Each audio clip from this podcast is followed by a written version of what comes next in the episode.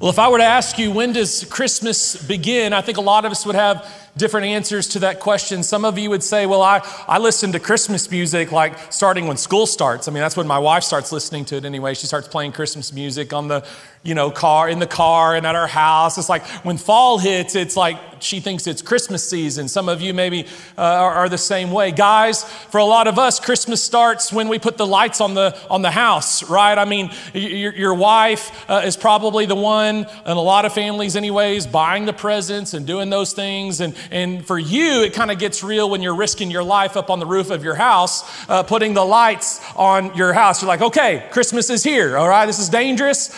Um, I should probably have a professional do this, but I'm going to do it myself and risk my life up here for these, these little twinkling lights. For some of us, Christmas begins on Black Friday when grandmas get up at 5 a.m. and put each other in headlocks and chokeholds and punch each other and get in fights over that, that toy or that uh, device that's on sale. Others of us, uh, Christmas starts on Cyber Monday with the hundreds of emails that we get from every store we've ever been to in our entire lives. Somehow Facebook and Google, I guess, have tracked and told us, you know, told the stores when we visited, even when we didn't sign up. And so now we get emails and hundreds of them from every store. So maybe for you, Christmas starts on Cyber Monday when you start ordering presents and things like that. Uh, uh, for kids, they think maybe Christmas starts, you know, when Santa was first hired, whenever his boss hired him, and, and that's, that's, you know, when Santa first came on the, on the scene, and, and so that's when, that's when Christmas started. Or if you're a Christian, you might say, well, no, uh, the Christmas starts in the Gospels, like when, when Jesus shows up and the wise men show up and they bring their frankincense and myrrh and, and they sell their essential oils to Mary so that she can get involved in their pyramid scheme and never have to work again. So for some of you, you, that's, you think, well, that's when Christmas started, was, was, was at that moment, right? But where does Christmas begin? Where is the very first promise of Christmas? And what I would submit to you, what I want to show you today is that the very first promise of Christmas goes all the way back to the very beginning. The beginning of what? The beginning of time as we know it. Like the very first promise of Christmas is actually in the book of Genesis. Like in the very beginning, in a crisis larger than you and I could ever possibly imagine, and more impactful for you and I in this universe than you could ever possibly imagine, is this crisis. When the very first promise of Christmas is issued in the very beginning. So if you got your Bible, that's where you can turn. Genesis chapter 3. And uh, if you have your Bible or not, you can jump on our app uh, the City Church Lubbock. You can download that in your app store. Follow along with us. The verses and the points and everything will be in there, and you can uh, fill in the blank as you go and kind of stay engaged and, and track with what, with, with what we're talking about today. But, but here's where we are in Genesis. In Genesis 1, God has spoken everything into existence by the power of His Word. There was nothing, and then there was everything. We call it, theologians call it, scholars call it the uncaused cause. That is who God is in Genesis 1. He is the uncaused cause to the universe and to life. He's the one that caused everything. There was nothing, and then there was everything. There was light, and there was the universe, and there was man, and woman. God created all those things by the power of His word in Genesis 1. And then in Genesis 2, God says, hey, this is how this relationship between God and humanity is going to work because God is love, and that's one of the reasons He gave uh, life to man and woman. That's one of the reasons He created life as we know it, was to be in this love relationship with humanity, with His creation. He says, hey, this is how the relationship's going to work. I've given you all these trees that you can eat from, but this one tree, the knowledge of good and evil, you're not going to eat from that tree. And here's how the relationship's going to work. You're going to obey me and trust me and eat from all these other trees, and we will be good. We will be in right standing. But if you eat from this one tree, this, this one tree, if you eat from it, it's not going to go well for you. In fact, you will die. You will surely die, God says. You see, later in the scripture, when Jesus shows up, Jesus says that we show our love for God by obeying his commands. And so, even in the very beginning, God establishes a love relationship with man and woman, but the way that we show our love for God, the way that we demonstrate our love for God is through our obedience to Him. And so God says, To have a true love relationship, there's got to be this choice to obey and to pursue me and to trust in me and to follow me, or to rebel, to disobey, to turn away from me. And so, in the very beginning, God creates everything and it's good, and man and woman, humanity are in a perfect, right relationship with God. It's paradise. But then we come to Genesis chapter 3, and we've got a major crisis on our hands. And so we're going to read here now a chunk from Revelation chapter 3, and then we'll break it down and talk about what it means and what this crisis means for us uh, even to this day. So let's go. Genesis chapter 3, starting in verse 1, it says this Now the serpent, the snake, was more crafty than any of the other, other wild animals the Lord God had made. And he said to the woman, Did God really say, You must not eat from any tree in the garden? And the woman said to the serpent, We may eat from the trees in the garden, but, but God did say, You must not eat from the tree that is in the middle of the garden, and you must not touch it, or you will die. You will not certainly die, the snake said to the woman. For God knows that when you eat from it, your eyes will be opened, and you will be like God, knowing good and evil. You'll be just, you'll be just like Him. You'll be as powerful and as knowledgeable and as wise as God if you eat from this tree. And God doesn't want that. So when the woman saw that the fruit of the tree was good for food and was pleasing to the eye and also desirable for gaining wisdom, she took some and ate it. She also gave some to her husband who was with her, and he ate it. Then the eyes of both of them were open, and they realized they were naked, and so they sewed fig leaves together and made coverings for themselves. Then the man and his wife heard the sound of the Lord God as he was walking in the garden in the cool of the day, and they hid from the Lord God among the trees of the garden. But the Lord God called to the man, Where are you? He answered, I heard you in the garden, and I was afraid because I was naked, and so I hid. And he said, Who told you that you were naked? Have you eaten from the tree that I commanded you not to eat from? And the man said, It was the woman, the woman you put me here with. She gave me some fruit from the tree, and I ate it. And then the Lord God said to the woman, What is this that you have done? And the woman said, The serpent deceived me, and I ate it. And so the Lord God said to the serpent, Because you have done this, cursed are you above all livestock and all wild animals. You will crawl on your belly, and you will eat dust all the days of your life. And I will put enmity or a war. There will be a war between you and the woman, and between your offspring and hers. Some translations say your seed and the seed of the woman. There will be this war between the, the seed of the devil, the serpent, and the seed of the woman. And he, the seed of the woman, will crush your head, and you will strike his heel. And to the woman, he said, I will make your pains in childbearing very severe. With painful labor, you will give birth to your children. Your desire will be for your husband and he will rule over you. Talking about how, because of sin, there would be this war between man and woman, husband and wife for control all the days of our life. And we would seek to control one another rather than serve and love one another. And to Adam, he said, Because you listened to your wife and ate fruit from the tree about which I commanded you, you must not eat from it. Cursed is the ground because of you. And through painful toil, you will eat food from it all the days of your life. It will produce thorns and thistles for you, and you will eat the plants of the field.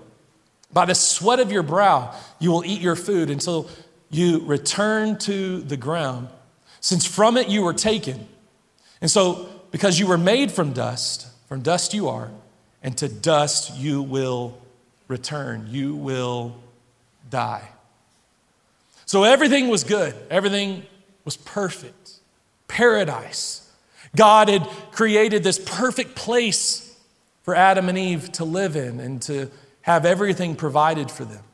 God had created this amazing relationship between the husband and the wife, the man and the woman. It was perfect at this point with no war, with no conflict.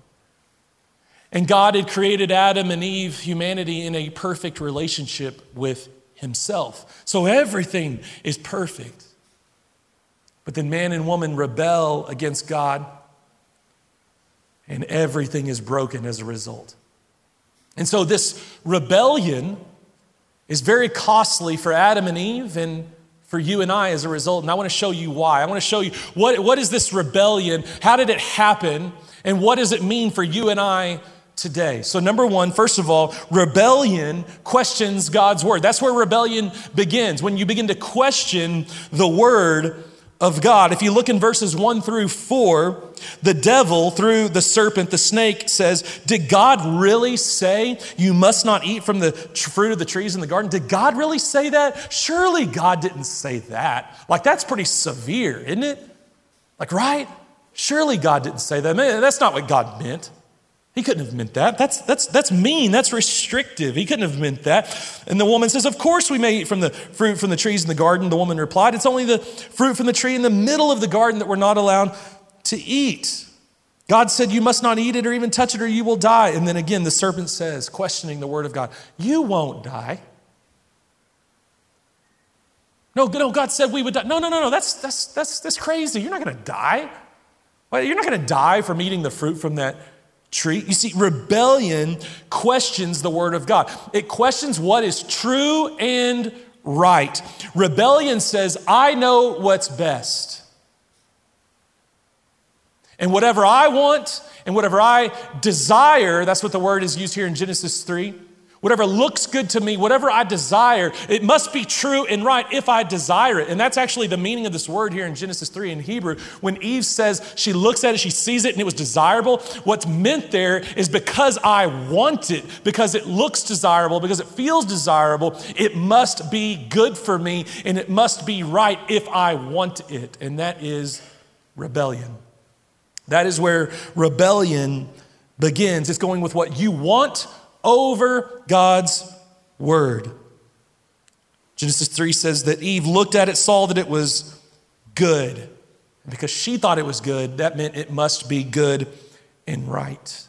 You see, God's word must always be our source of what is true and right, not our wants, our opinions, our ideas, or our desires. We go with God's word over what we want. Rebellion begins with questioning God's word. Next, rebellion questions God's heart. If you look in verse 5, the serpent begins to say, God, the snake begins to say, God knows if you eat this fruit, God knows that your eyes are going to be opened as soon as you eat it, and you're going to be just like Him. You'll be as powerful as God, you'll be as wise as God, you will be just like Him, and God doesn't want that. And so God begins to, or the snake rather, begins to question the motivation of God, the heart of God. And Adam and Eve begin to listen and begin to question the motives and the heart of God. The snake's basically saying, God just wants to control you and manipulate you.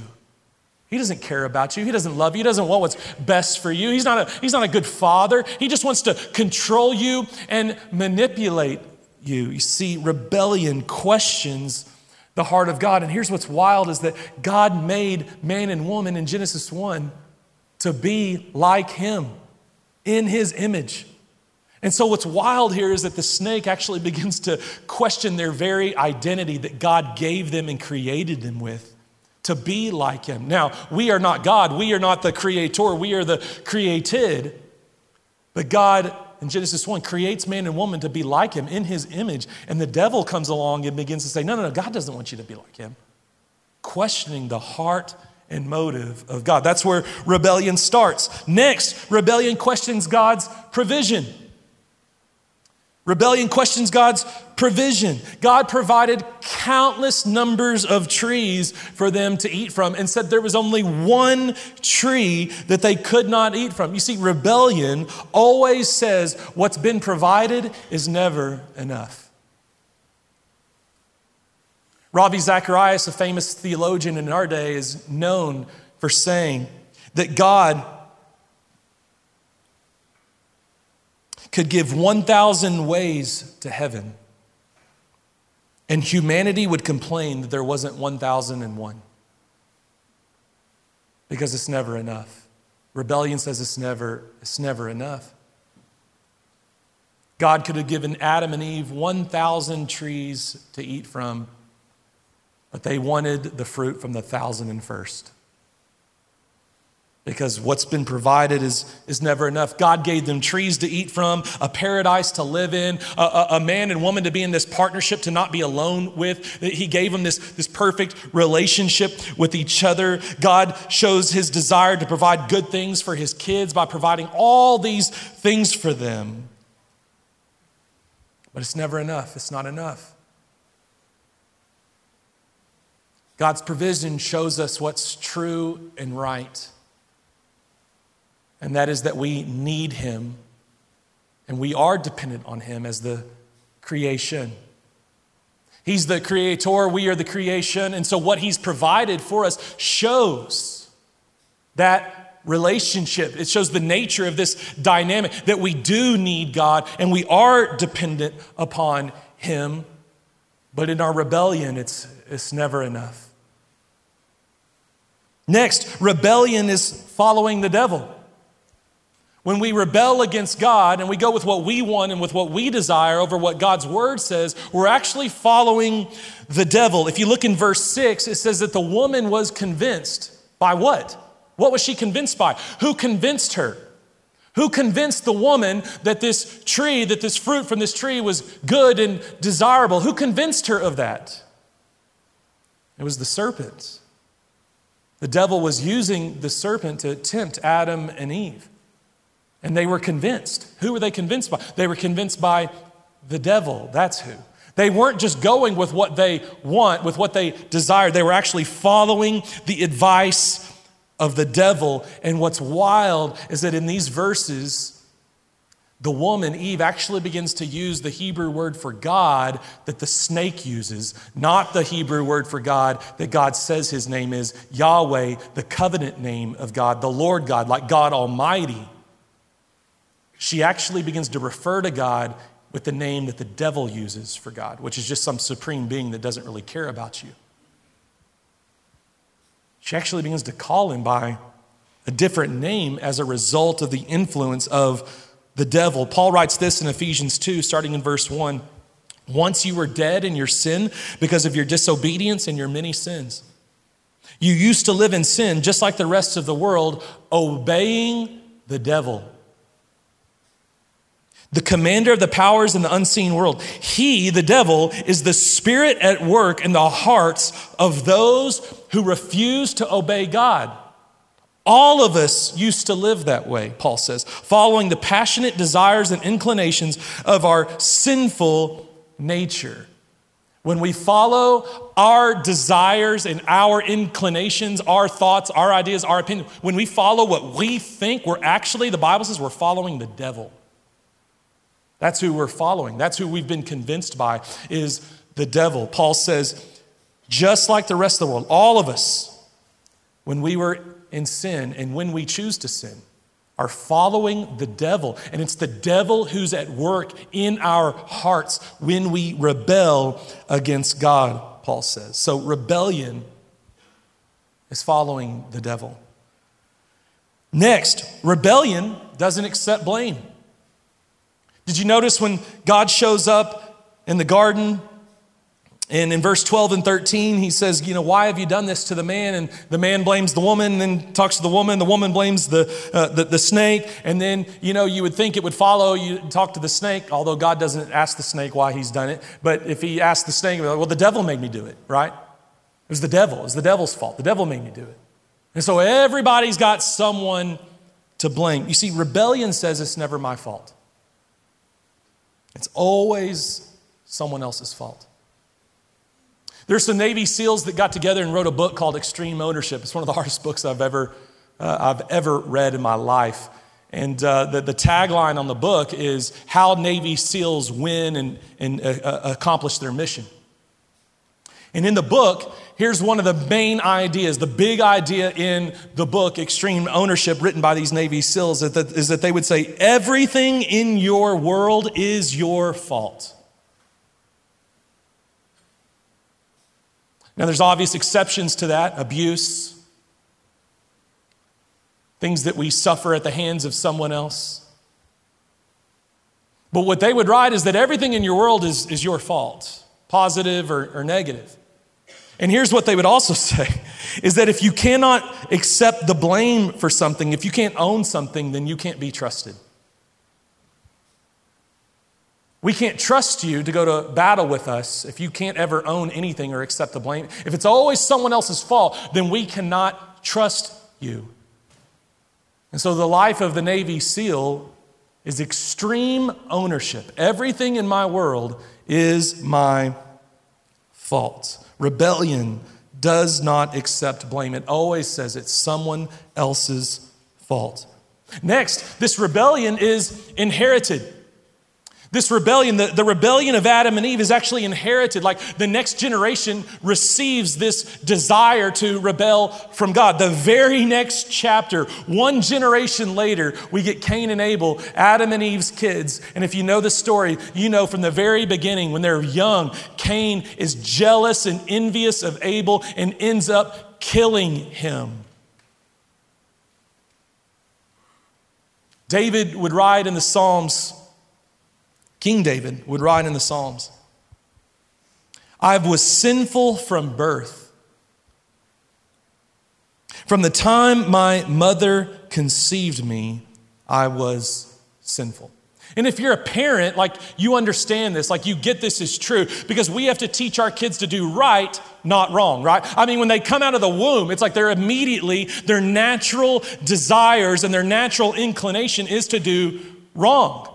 I mean, we're at Christmas time right now, and you could be having a powerful moment talking about how Jesus is the reason for the season, and you're reading the Bible stories and the Christmas story and all those kinds of things, and you think you're having this great moment, and this is sweet, cute, great moment with your family, with your kids. They're really getting it, man. They are really getting that Jesus is the reason for the season, and then not one second later, that's my toy. Get your hands off my toy. That's my toy. Give it back to me. You can't play with my toy. You see, we have to teach our kids to do right. The scripture says we are sinful from the time we are conceived because we inherit this sinful nature at birth. Jesus said this I didn't come to condemn the world, I came to save the world because you're condemned already.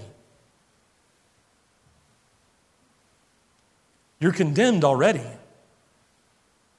So I'm not coming to condemn you, I'm coming to save you because you've got a big problem. You've rebelled against me from the time you were born.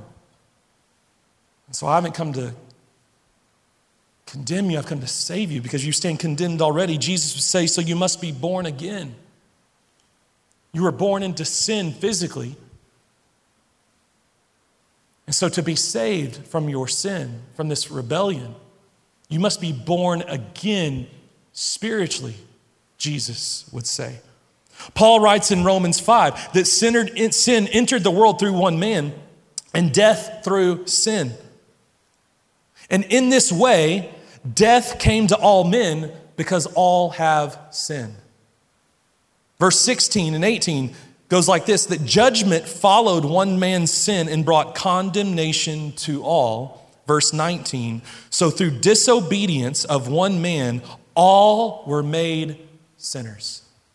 So, through the disobedience of Adam and Eve, we inherit sin. We've all inherited this sin nature, this, this, this desire, this natural inclination to rebel against God. We've inherited it, we've received it from the time that we were born. Next, this rebellion is pervasive, which means it is total, it is complete. Theologians call it total depravity that our minds are darkened and cursed because of sin.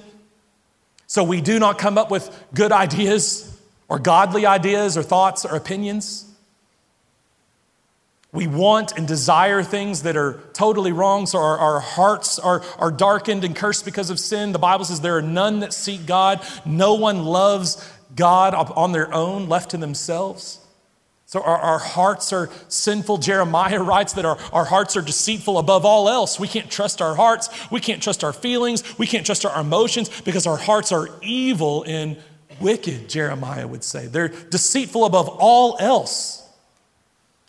They have been affected and cursed by sin. Our bodies, our flesh craves sinful things. Our soul, the Bible says, is dead because of sin. And so this would lead Paul to write in Romans 7 there is nothing good in me.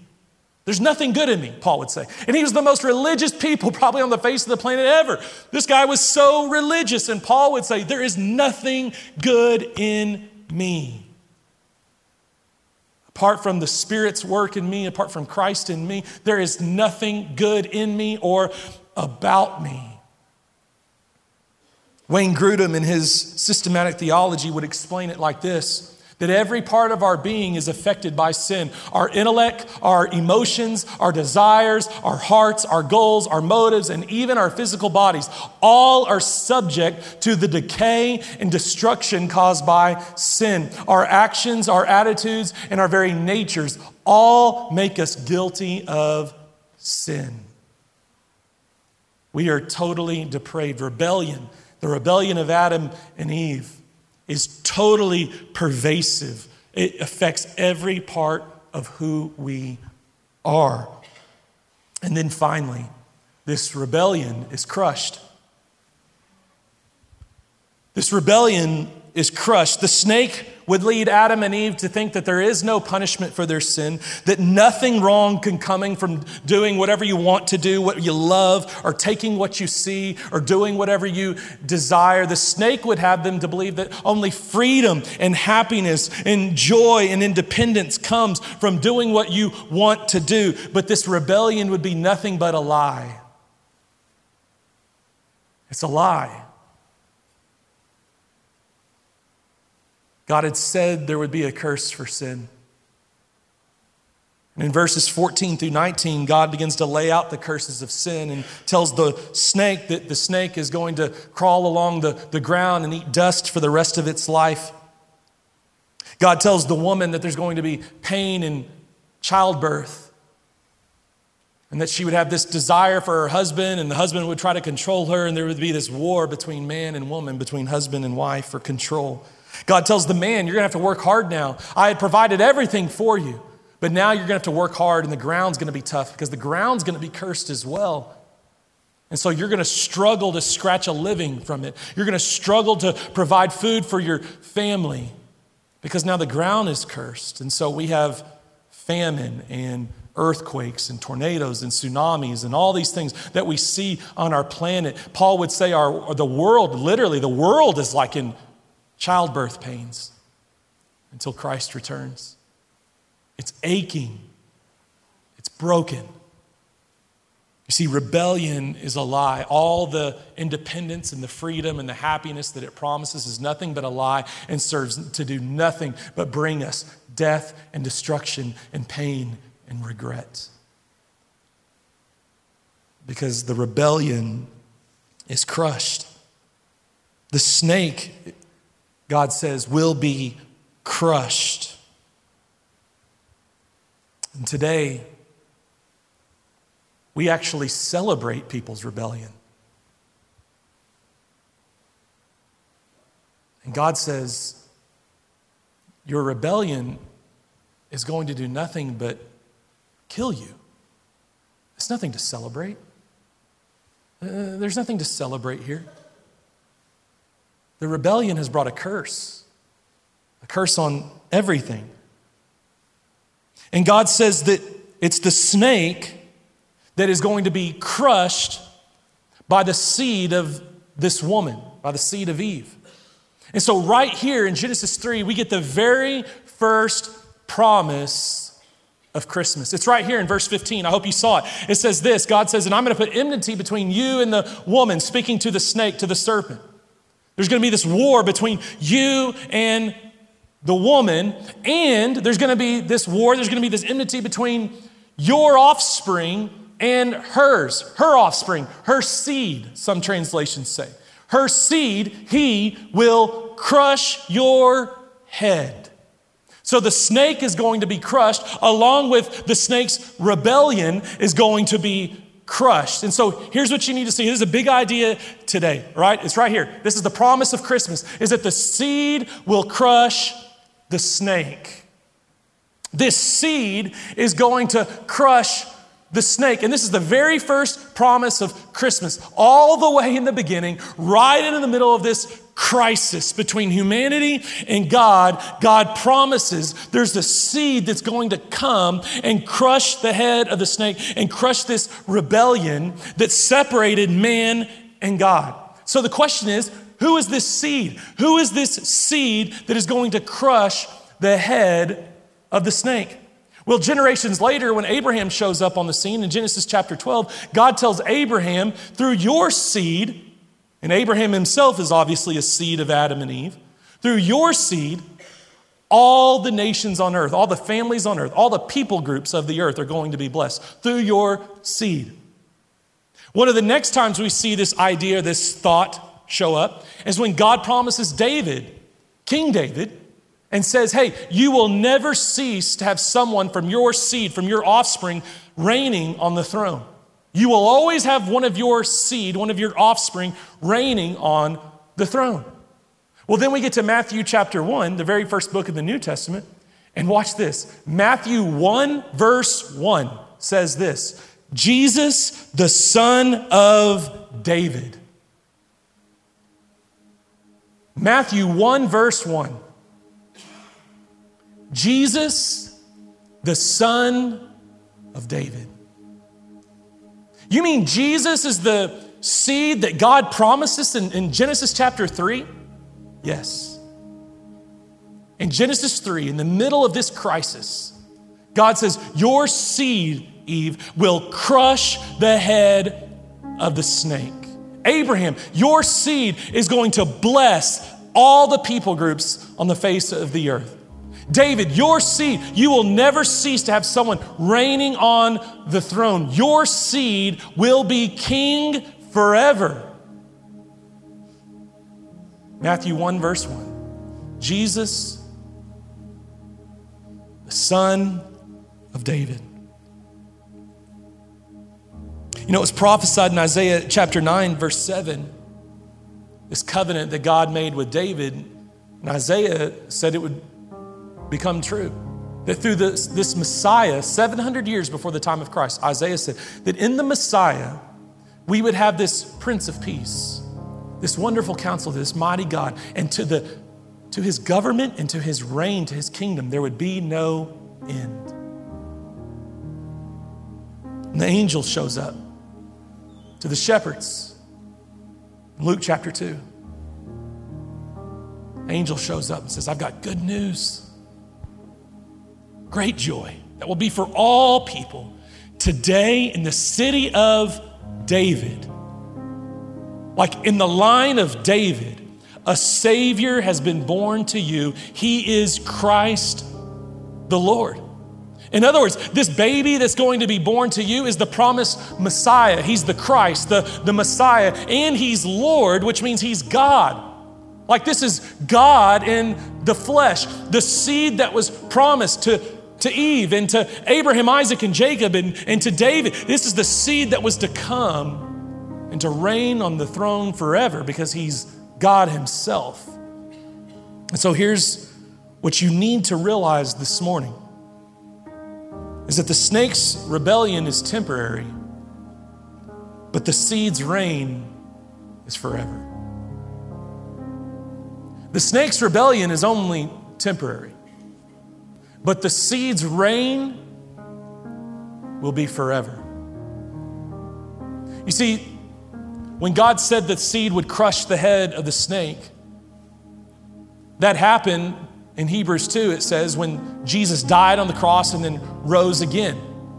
You see, when Jesus rose from the grave, the Bible says he conquered sin and he conquered death. And Hebrews 2 says this, and he conquered him who holds the power of death, who is the devil. So Jesus has conquered the snake, and the scripture teaches us that one day Jesus is going to return, and when he returns, he's going to throw the snake, who in Revelation is the beast, the dragon, and he's going to throw him into this prison for a thousand years where he will have no more influence on this earth or in the people of this earth. And then at the end of this thousand years, Jesus will let the snake, the, the beast, the devil, out of the pit and will throw him into a lake of fire where he will be tormented forever. forever. And then Jesus will reign on this earth in a new heavens and a new earth for all eternity. You see, the, the, the snake's rebellion is temporary, but the seed is going to reign forever. And so you and I find ourselves at a crisis today, too. Every one of us do. We're in a crisis. Do we follow, do we trust the snake and rebel against God? Going after what we want, what's desirable, what feels good or seems good to us? Or do we submit to the seed? Do we trust the seed? Do we follow the seed, Jesus? You see, every one of us are at that crisis today. Some of us, maybe for the very first time. Others of us, we've given our lives to Jesus, we're followers of Jesus, but there's areas of our life that we're rebelling against God, have not been submitted to the seed, Jesus. We've submitted to the snake in our rebellion. And so, what's it going to be? Are you going to bow up to God? Are you going to bow down to God? Are you going to bow up and rebel against Him and question His word and question His heart and question His provision? Or do you bow down and say, No, God, you know best? I give my life to you. I submit my life to you. I submit my life to the seed. You see, there's good news of great joy at Christmas. But the message of Christmas, the story of Christmas, is also very humbling.